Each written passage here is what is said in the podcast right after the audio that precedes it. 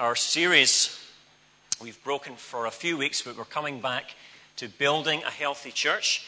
And our reading is in 1 Timothy chapter 3,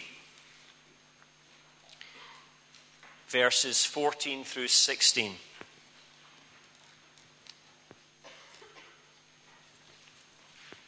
We return to this letter written by Paul the Apostle, written to one man, Timothy, yet an epistle about the whole church and what the church means and what the church should be. And so, for our church's benefit, we come to verses 14 to 16 of 1 Timothy 3. And you'll notice that uh, while Paul didn't have uh, embolden, italicize, underline, and all these things that we have, this little section just stands out. It's pronounced Many people have noticed this from the rest of the letter. This is the Word of God. Although I hope to come to you soon, I am writing you these instructions so that if I am delayed, you will know how people ought to conduct themselves in God's household, which is the church of the living God the pillar and foundation of the truth. Beyond all question, the mystery of godliness is great. He appeared in a body, was vindicated by the Spirit, was seen by angels, was preached among the nations, was believed on in the world, was taken up in glory. If we were to give a title to these verses, we could do little better, I think, than to call them the heart of 1 Timothy. The heart of 1 Timothy. One reason I say this is the unmissable fact that verses 14 to 16 of 1 Timothy 3 lie physically at the heart of this epistle coming as they do at the end of the third chapter of this six chapter letter in our Bibles.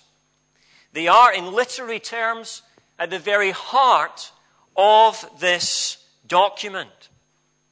And this has no little irony in terms of the text location, because these verses also express to us the core ideas of the letter. They are not only geographically central, they are also thematically central. They are the heart beat of the letter. I hope this evening you have brought your stethoscope with you. Because by listening closely to these few verses, you will actually hear the heartbeat of the entirety of 1 Timothy. And so, as we re examine these verses this evening as we have our Bibles open, I want to simply ask this question What are these central concerns? What issues lie at the heart of 1 Timothy? What passions pound forth from the heart of the apostle such that he took up his pen and wrote this letter? Well, there are two passions. There are two concerns. And the first passion or concern is this the church's conduct. The church's conduct is something that Paul was so deeply concerned about that he wrote this epistle. I wonder what sorts of things concern you. I wonder what sorts of issues move your heart. I wonder what kind of things would cause you to lift your pen and write to some other Christian. A few weeks ago, in my email box, I got a news report. It was a story about a pastor in a megachurch in the United States. Well known church, and the story was that this pastor had been dismissed for gross misconduct. I wonder when you hear of that kind of thing, when you read of that kind of incident, when you hear about an individual Christian who isn't conducting themselves in a way befitting of the Lord, or a church that doesn't reflect the way that Christ would have it, I wonder if it moves your heart. The Apostle Paul's heart was so moved by the issue of conduct in one particular church in Ephesus that he wrote 1 Timothy. You notice that Paul tells us it is his purpose in writing the letter. He says in verse 15, I am writing you these instructions. He's speaking about 1 Timothy there, these instructions so that you will know how people ought to conduct themselves in God's household. I'm writing to you, it's singular to Timothy. I'm writing to you as the interim pastor of this church so that you can in turn instruct the congregation about how they should behave as those who are God's household, the church of the living God.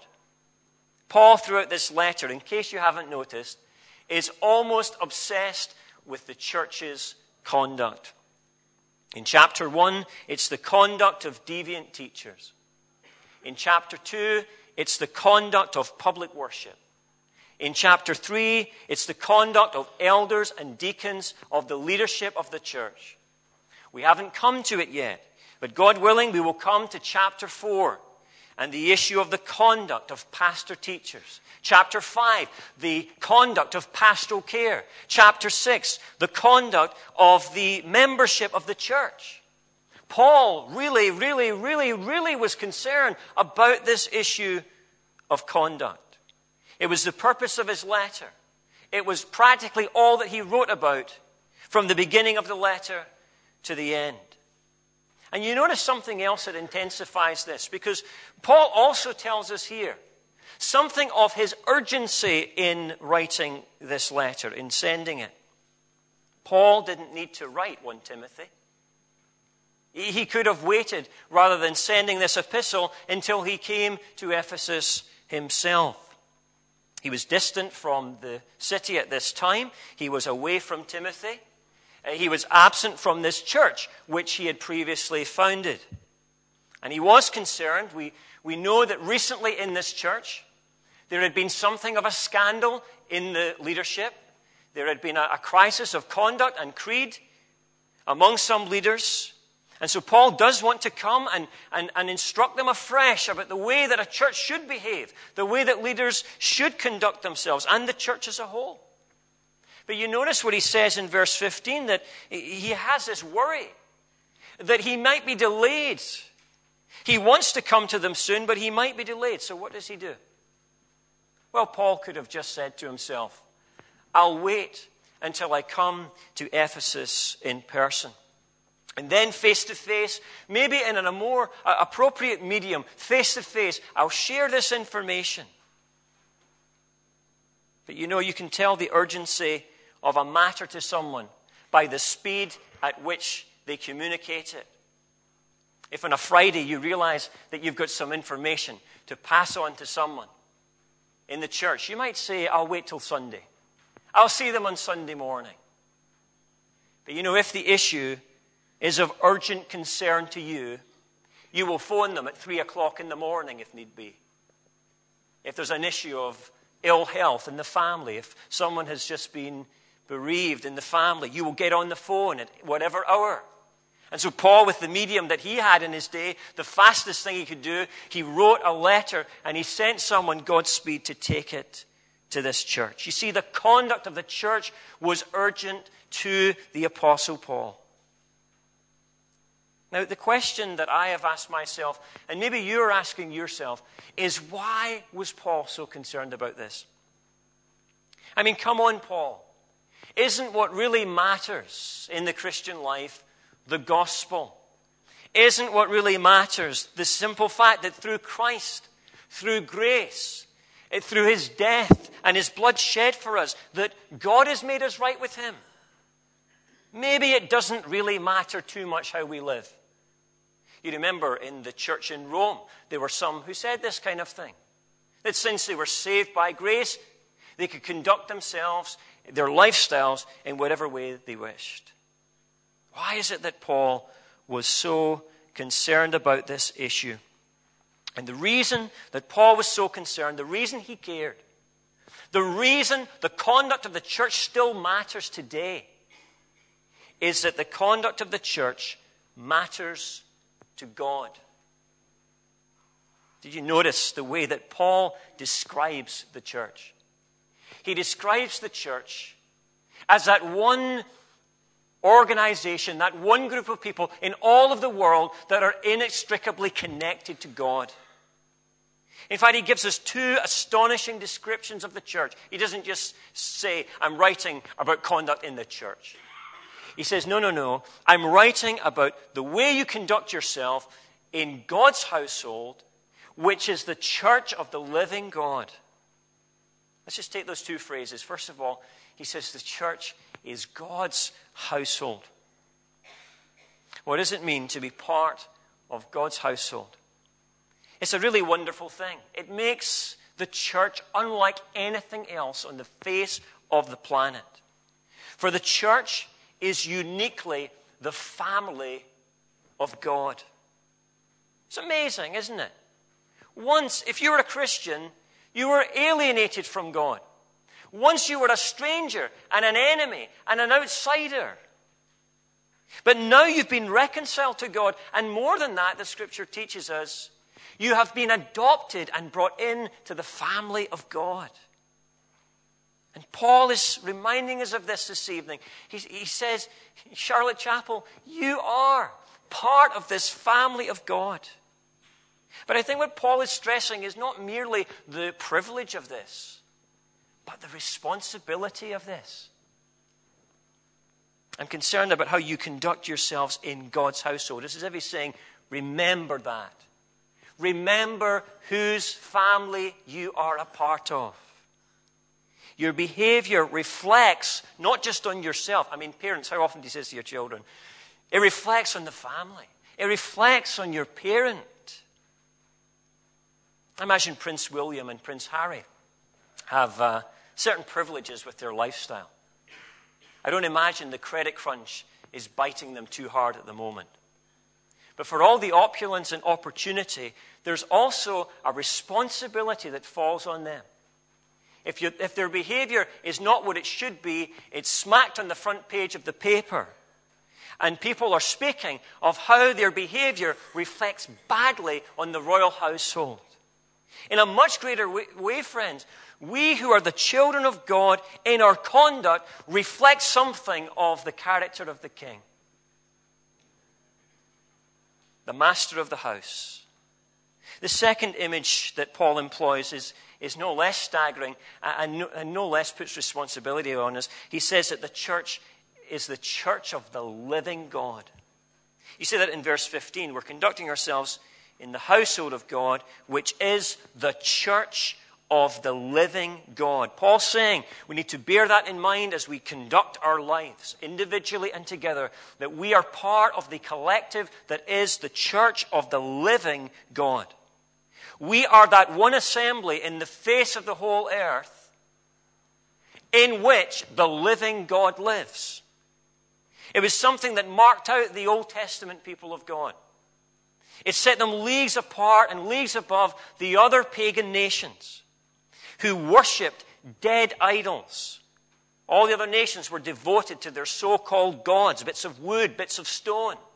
Gods which could not speak, gods which could not hear, gods which could not save. But Israel's God, by distinction and contrast, was a living God. He spoke and created the universe. He heard his people's cry. He came down with his mighty arm and he brought them out of slavery. And then, most remarkably of all, and we've just been reading about this, haven't we, in Exodus, Leviticus, Deuteronomy, Numbers.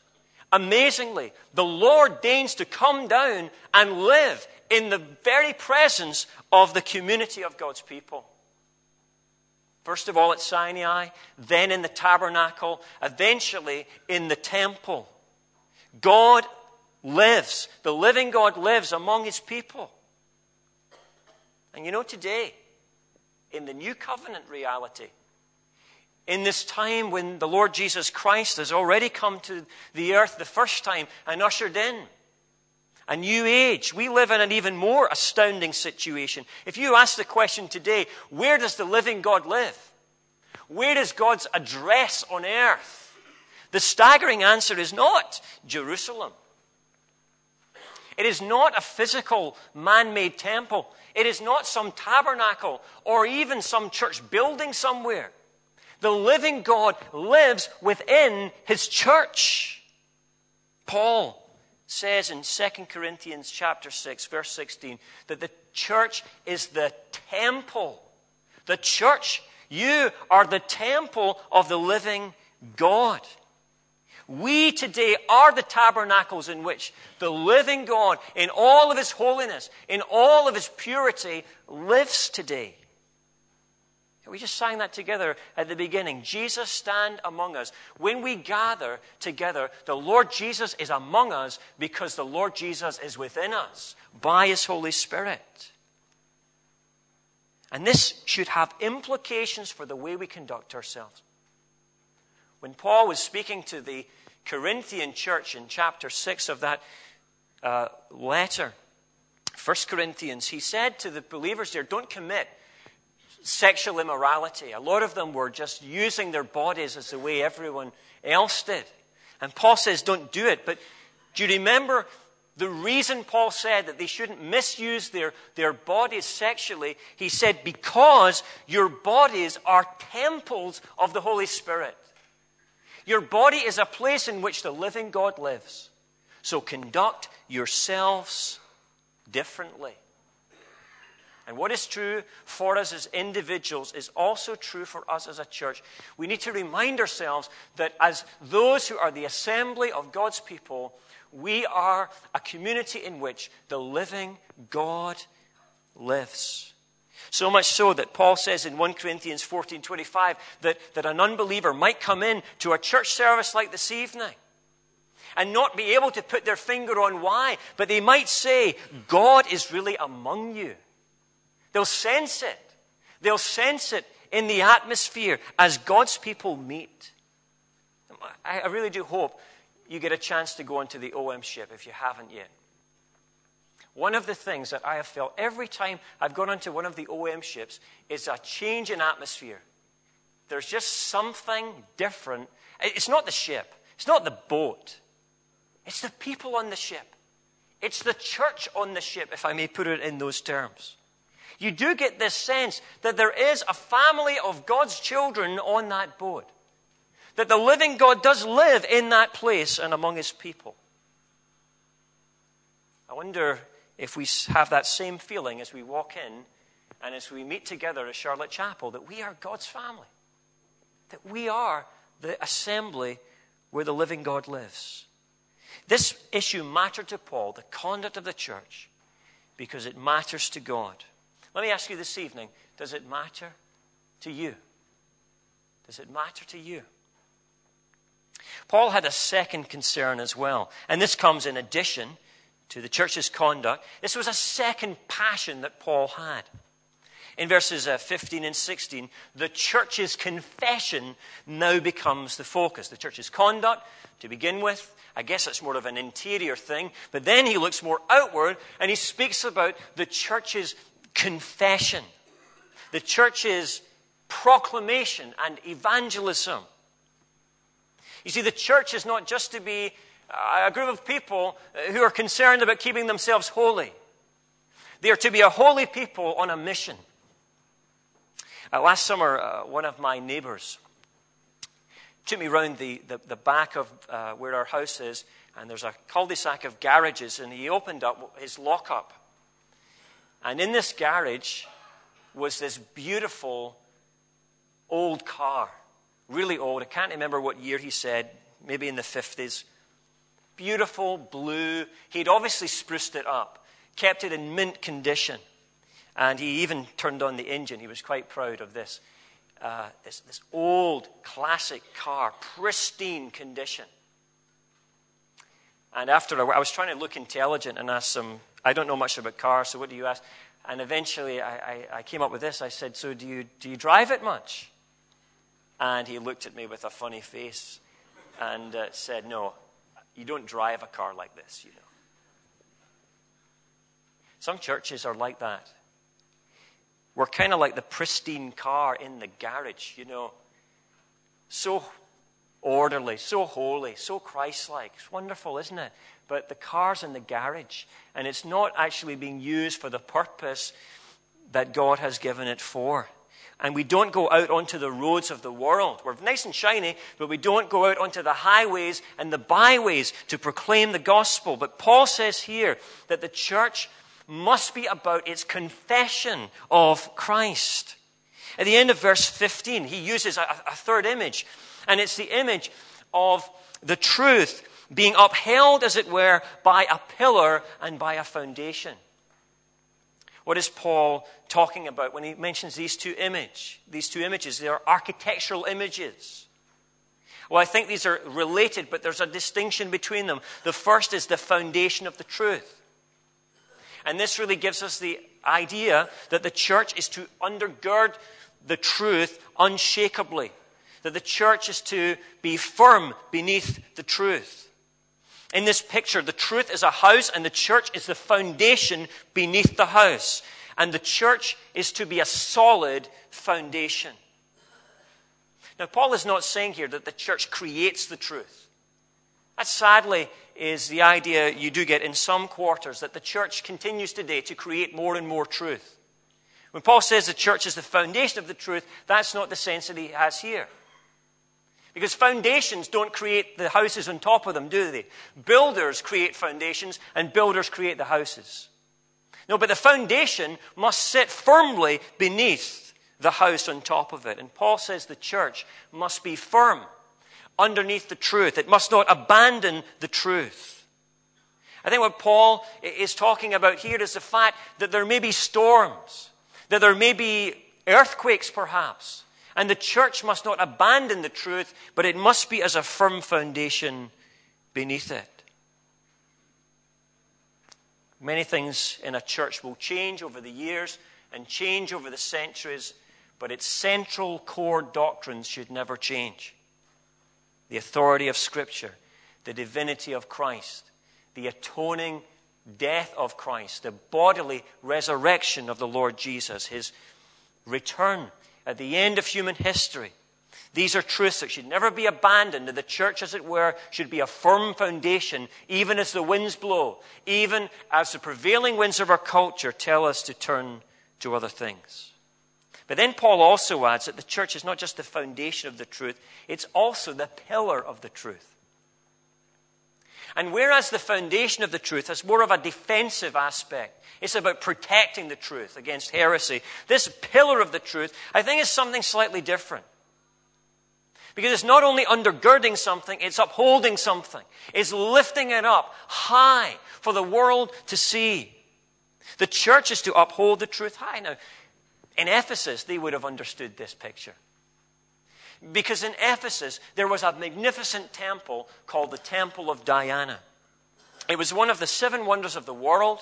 People came from all over the then known world to see it. And it had this magnificent marble roof. And this weighty roof was held up by 127 pillars. These pillars held the roof 18 meters high off the ground, so that even if you were miles away, you could see this temple from a distance. And Paul says to this church in this city, who, had this familiar sight in their skyline as we see the castle most days. And Paul says, in the same way, the church must be a pillar that holds the truth of Christ high for the world to see. This, friends, is still our primary mission and objective. As a church, Paul is writing here to a local church. It's not just the job of mission agencies like OM to be involved in evangelism. Wonderful that they're doing that and we're supporting them in that. But Paul here is talking about local churches. And the question is when the boat goes, when the ship goes, are we going to be those who are still upholding the truth in this city? Some of us uh, attended a pastor's lunch on the Logos Hope on Thursday. And some ministers from Aberdeen came down. They came to tell us about an increasing sense of unity among the ministers in Aberdeen and a prayer meeting between people from a very broad spectrum. And they said that in Aberdeen, they reckon something like only 5% of the population would call themselves Christians. 5%.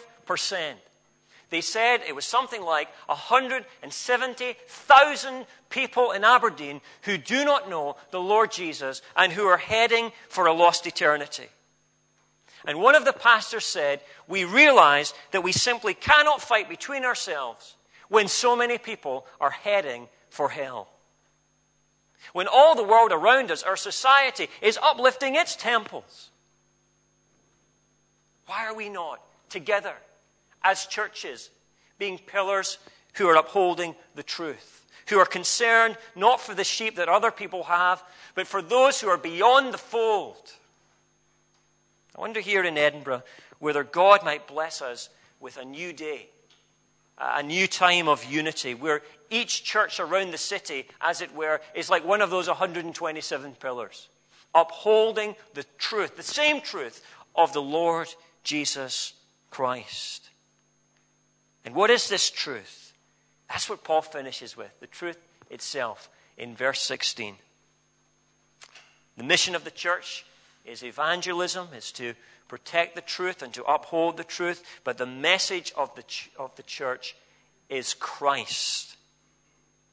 Many scholars think verse 16 is a hymn, is an early Christian praise song, so to speak. And if so, it is a hymn about Him.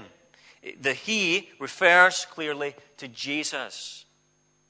And Paul tells us some wonderful things about Christ that I could take all evening to expand on, but I won't. But very briefly, he covers the scope of the earthly ministry of Christ. He appeared in a body.